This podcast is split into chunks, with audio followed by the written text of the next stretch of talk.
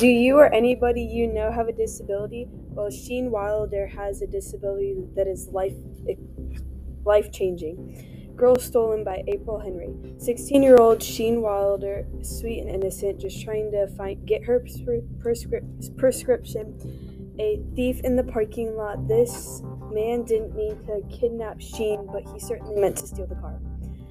This poor girl was just cold and wanted heat on, but some something life changing happened instead kidnapping. Once they find out who her father is, everything changes. If you like tragedy kind of mystery books, I think I found the one for you. Read Girl Stolen by Henry April Henry to find out more.